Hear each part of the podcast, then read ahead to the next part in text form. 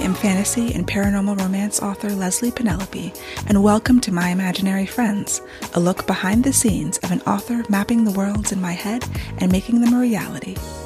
Hello, friends. Today is Saturday, November 19th, 2022, and this is episode 195 of My Imaginary Friends. I'm Leslye. So, this week's best thing is I got a new camera. Those of you watching on YouTube will be able to tell there's a difference in the video quality. You can go and compare if you want. Um, so what happened was Jane Friedman has a newsletter that I subscribe to. Uh, she has two newsletters. One is paid, one is free. This is the free one where she gives her tips. And a couple of weeks ago, maybe it was last week, it's very fast. This happened she recommended this camera that's in beta. It's called the Opal camera, opalcamera.com. It's supposed to be almost like DSLR quality, like a very high webcam recording quality. And it's in beta. And I read the email and clicked on the link immediately, got on the waiting list. Two days later, I got the invitation to actually order it. So I think it's been in beta for a while and it came, it shipped very quickly. I hooked it up. I looked at it. There's also software that comes with it that allows you to do things like zoom with gestures, which I haven't set up. So I could be sitting here recording and move my hand in a certain way and the camera will zoom in or zoom out. I can do another hand gesture and it will stop the recording if you're using the app. If you have been here for a little while, you will know I love gadgets and I just couldn't resist. So I'm very excited about this. It allows me to blur out the books in my background, which I think can be a little overwhelming. I'm sitting pretty close to my bookcase. And so the natural depth of field that you would have where the background goes, uh, soft, goes fuzzy at, at certain apertures. I won't get into all of the camera stuff, but it doesn't usually work because I'm sitting so close because the size of my office. So it allows me to adjust the blur. I have it on a very slight blur now. I can make it way blurrier in the way that kind of Zoom does adjust the blur background. Anyway, I know the majority of people listen to this podcast as audio only and will not be able to appreciate this, but I'm very excited about my new gadget and toy and thought I would share. It replaces the Logitech C920 that I was using, which is another good HD quality webcam that I was happy with, but I love the extra features of this. So if you like gadgets and you want a new webcam, check out the Opal. Uh, you can probably get it because even though it's technically in beta, it was very easy for me to acquire. My writing update. So I have been struggling, slogging through this draft, uh, not getting a lot done for weeks, but I had a breakthrough. Breakthroughs always happen if you show up and keep trying if you don't give up. I believe 100% wholeheartedly that that is the case for just about everybody. So what happened was how I got unstuck. At my morning writing session, I was once again lamenting the snail like pace at which I've been writing and just all the struggles I've been having with this story. And I was talking it out with my friend and just explaining to her the problem I was having that day in, in moving forward. And she had some ideas and that was great to bounce ideas off of people. It occurred to me that the specific problem I was having that day was about the things that were going to happen next. You know, I've had this outline for a while and I saw the scene that I'm supposed to be writing next and it didn't feel right. You know, just didn't feel right. There's things I'm really excited about writing in this book, but I was having to get through a bunch of stuff I didn't want to write to get to the stuff I did want to write. And that just let me know that if it's boring for me to write, there's a chance it's going to be boring for people to read and something was just off. So I had tried a bunch of other things. I hadn't tried note cards yet. So I pulled out my box of index cards and I have all these colors and sometimes the decision fatigue is just too much. So I picked just white cards, no colors. I'm not changing POVs, indicating it by the cards or anything. I started writing down all the scenes that were supposed to happen next and everything that could possibly happen next. And everything went on a card. Um, things that weren't necessarily scenes, but were ideas or concepts I had to find a way to put into other scenes. Came up with a stack of cards and then started organizing them. Like I, I went through all of them again. I tried to put them in order and, you know, see, is this a story? Is this a flow? Take ones out that didn't fit anymore, write new ones, cross things out. And I was feeling a lot better about the options. It was kind of just a way to brainstorm to get everything out on the table in a different format. You know, I had documents with outlines and bullet points of things that were going to happen. I had tried uh, the spreadsheeting and I was looking at revisiting motivations, character, all of that. And all of that work I mean, it was building on it in itself. You know, everything builds on the thing before it. So that when I got to the note cards, I was sort of primed for all of these ideas that just were pouring out. And so after I had all the note cards, my next step was to get them into a structure. So I wanted to get them into the Save the Cat structure. I didn't have enough space to lay out all my note cards. I could go down to the dining room table, but it's currently full of books and other things, unfortunately. And at one point I had dragged up one of those six foot folding tables into my office, taking up all the rest of the space just to use it to, to lay out note cards and things. But I didn't feel like doing all of that. So I went into the software Whimsical. I've mentioned that before. It is sort of like an online whiteboard software, similar to Miro. Um, there's other options that I've used before, but I created a template inside of Whimsical for Save the Cat. It's on my website. I will link to it in the show notes. Whimsical is free. Uh, it has a free plan that gives you a certain number of items, like car, each card is an item. And it basically allows me to enter those index cards into virtual index cards inside of a template that is Save the Cat. And specifically, my Save the Cat template shows you the different weights or the different lengths of each section. And I got that information from the not from the book Save the Cat Writes a Novel by Jessica Brody, which, you know, the original Save the Cat by Blake Snyder is for screenwriters and novelists can use it, but Save the Cat Writes a Novel just really explodes the concept specifically for novels and gives you an idea that, okay, there's certain beats that are single scene beats and certain beats in Save the Cat that are multi-scene beats. And having that, a visual representation of that made a lot of difference for me because my thinking can be very rigid. So being able to know that the fun and games section in Save the Cat is like twice as long as the setup section, as opposed to when you just see it in, in bullet point form, you don't have any idea how long these things are going to be. And then you're like, oh, well, you know, this beat is 25% of the entire novel. Like it should look bigger when you're, when you're writing it out. You should have more scenes in it than a beat that's only 5% of the novel. So I have worksheets like that. I did a template in Whimsical like that. So I entered all my handwritten note cards onto Whimsical and my template, moved some things around, did color code the different POVs. I was like, okay, that helps me also look at who is telling this scene, whose, whose perspective is this scene from? that gives me, you know, my brain starts working in the background about, okay, that means this character has to go through a change in this scene or this, you know, as opposed to if the other POV was narrating that scene, it was more important to that person. So I, I basically want to alternate, but it's okay if it's not every other scene is my hero and my heroine because it's more important that the POV comes from the character who it needs to come from. And once I had that, I was able to start writing. On Wednesday, I wrote 2,300 words. On Thursday, I wrote 1,200 words. Um, I've just been drafting at least one scene a day. I'm starting slow because I don't, you know, it's still kind of tender. It's like you're, you're feeling like you're just recovering and getting back into things. You don't want to run, you don't want to start sprinting. I don't know, it's going to be a bad metaphor because I don't run, but I'm jogging before I start sprinting. But it feels great to feel like I'm back on track. I have this plan, even though of course it's not perfect. I like Friday, I already came into a situation where I was like, oh, I can't write this scene because it's too early. I need to move it back. You know, but it's fluid. It's a process. It's changing. It's organic. And I had to figure out what was wrong and talking it through helped me figure out what was wrong. But the writing aspect of it by hand on the note cards, you know, doing something different than what I had done before helped also. And, but I, I do think everything that I had done before was the reason why this final thing actually helped and opened the doors. So I was giving a talk to the Brooklyn speculative fiction writers and uh, I was asked a question about how do you get unstuck? And I was like, well, I just am in this right now. And it, I think it was the day, the day it happened. Yeah, it was like Tuesday night. So that inspired me for my next column for Galaxy's Edge magazine. I have a regular column on craft and the next one was going to be tips for getting unstuck. I started just listing them out and originally it was going to be 10 and then it was 12, then it was 15 and I think I got 20 now. I'm probably going to have to cut some because the, the, my column's only 1300 words, but I get stuck and I have a lot of tools in the toolbox that I can use to get myself out of it. And a lot of it is just patience and time and knowing I will get out of it if I keep at it. So that is my advice to anyone experiencing stuckness slash writer's block, whatever you want to call it. I would never call it writer's block, but I think it's probably what people mean when they say writer's block. Um, you can call it resistance, like Steven Pressfield.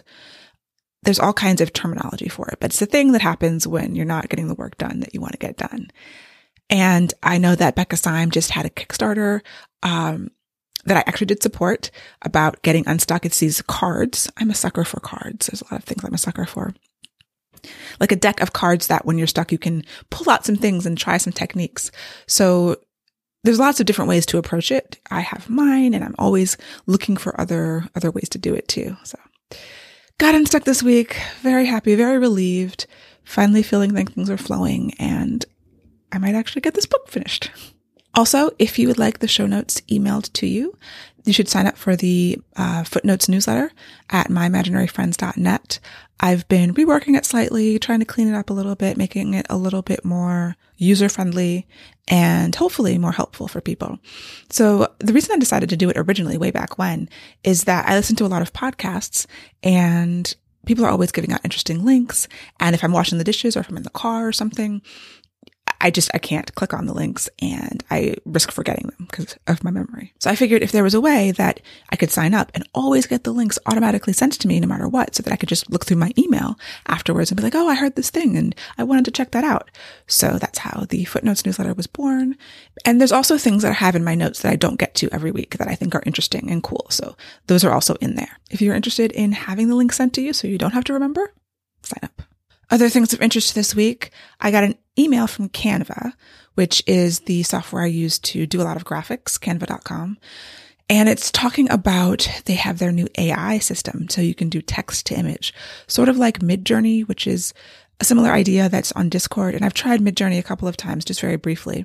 And it's impressive. I know if I spent the time like learning how to be very descriptive with my text, uh, I would get better images. But the images I got were like, whoa. So I tried Canva also, and I think Midjourney is better uh, for people so far. But once again, I spent like five minutes testing this.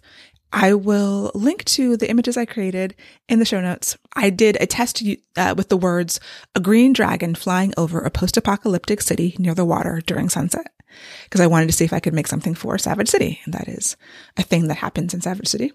And so, yeah, it's interesting. The dragon is really weird. I did some other tests uh, with like black fairies and they didn't come out very good at all. Um, but it's interesting. This whole AI generated art. I, you know, I've used it before for the Savage City promos. I made, I did it in a different program, Artbreeder, I believe, where I just, you know, made characters instead of hiring an illustrator. I decided to test that out and that came out pretty good, but it took a lot of time. And that's a slightly different thing. That's not text to image. That's actually, you know, either uploading or choosing images that are in the, in their library and then tweaking all the settings to make them look the way you want to look. But it's the future. We're in the future. And yeah, it could be cool for some promo images, for advertising. Obviously, we still need artists creating real images that are exactly what we want or that are created by humans and represent, you know, artisticness. so yeah, kind of feel some type of way about that.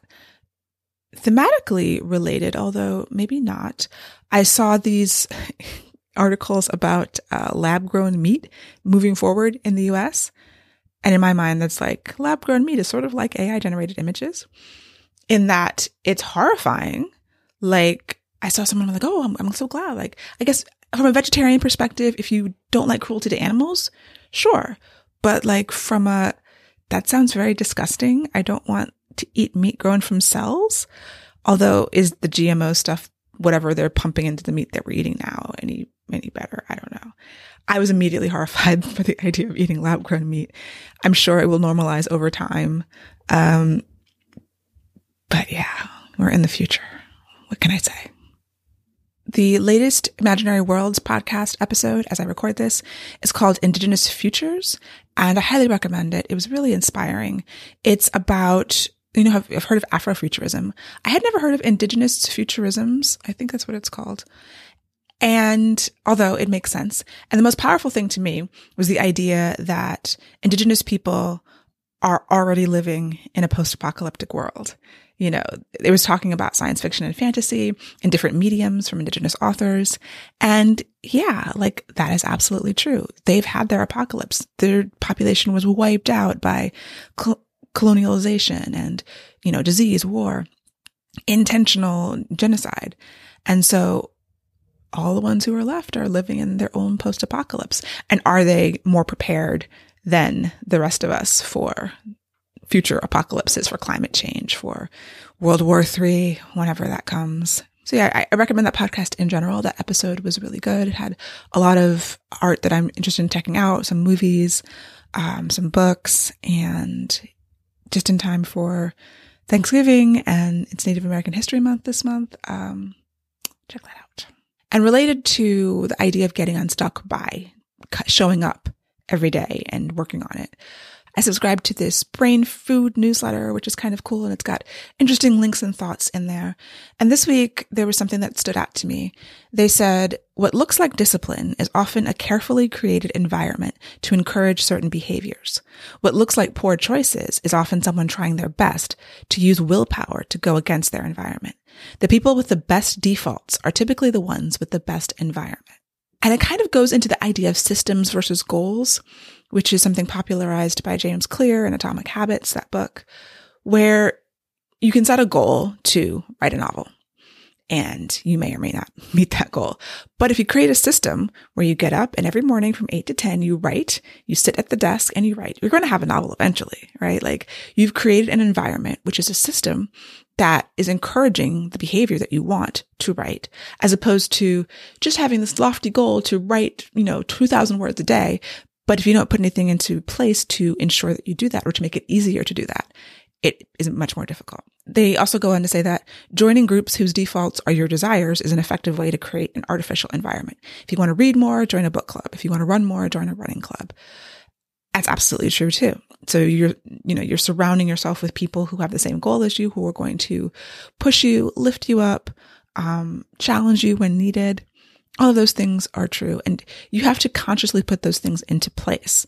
And the people who do are often the people who succeed, or it's just much easier to, to succeed and meet, and meet the goal when you do things like that.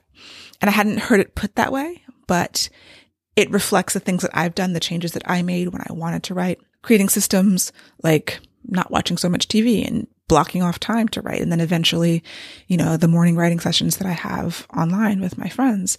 Um, so yeah, just a hint. If there's something that is bothering you, is wrong, there's something you want to change, how can you change your environment to make it easy to do the thing? Discipline runs out. You know, we have a limit on our willpower. We can't rely on that, but we can rely on the systems we put in place and the environment in which we live and, you know, make some hard choices about changing your environment if you need to. Finally, there are some, a bunch of Black Friday sales going on that I think are useful for writers, but there's one tool that I use all the time. Highly, highly recommended. One Stop for Writers. If you're a writer and you don't know about it, it's onestopforwriters.com. They are doing a 40% off coupon for their six month plan. I will link it in the show notes. I, I use this almost every day that I'm writing. Like I'm always in there. And One Stop is the online home for the Emotion Thesaurus, there's a bunch of different thesauruses, um, negative traits, positive traits, emotional wounds, character motivations, character builder profiles, in depth, detailed with suggestions. I love it. Uh, I'm not an affiliate or anything, but I, you know, get this 40% off for six months. Try it out. Uh, the code is BF2022, BF2022. And yes, I put the link in there. So my goals for the coming week. It is Thanksgiving this week. I'm not going anywhere. I mean, I'm not traveling out of state or anything. Um, just family, friends and family gathering together for food and gratitude. Uh, but I will still be writing every other day. Probably will take Thursday off. We'll see what happens. Um, and yeah, just trying to continue this trend, uh, continue writing at least one scene a day, five days a week. I've been taking weekends off and I don't think I need to change that right now. I'm just still trying to ease myself back into this flow and not, not be too aggressive with it. So happy Thanksgiving to everybody. And yeah, I will talk to you next week and I hope that you have a wonderful week. For episode show notes and to sign up for the Footnotes newsletter and get the show notes in your inbox, go to myimaginaryfriends.net. Subscribe wherever you get your podcasts. Watch the video episodes on YouTube with my new camera. Email me at podcast at lpenelope.com and I would really appreciate a rating or review to help support the show. My Imaginary Friends is part of the Frolic Podcast Network. For more fantastic podcasts, go to frolic.media slash podcast.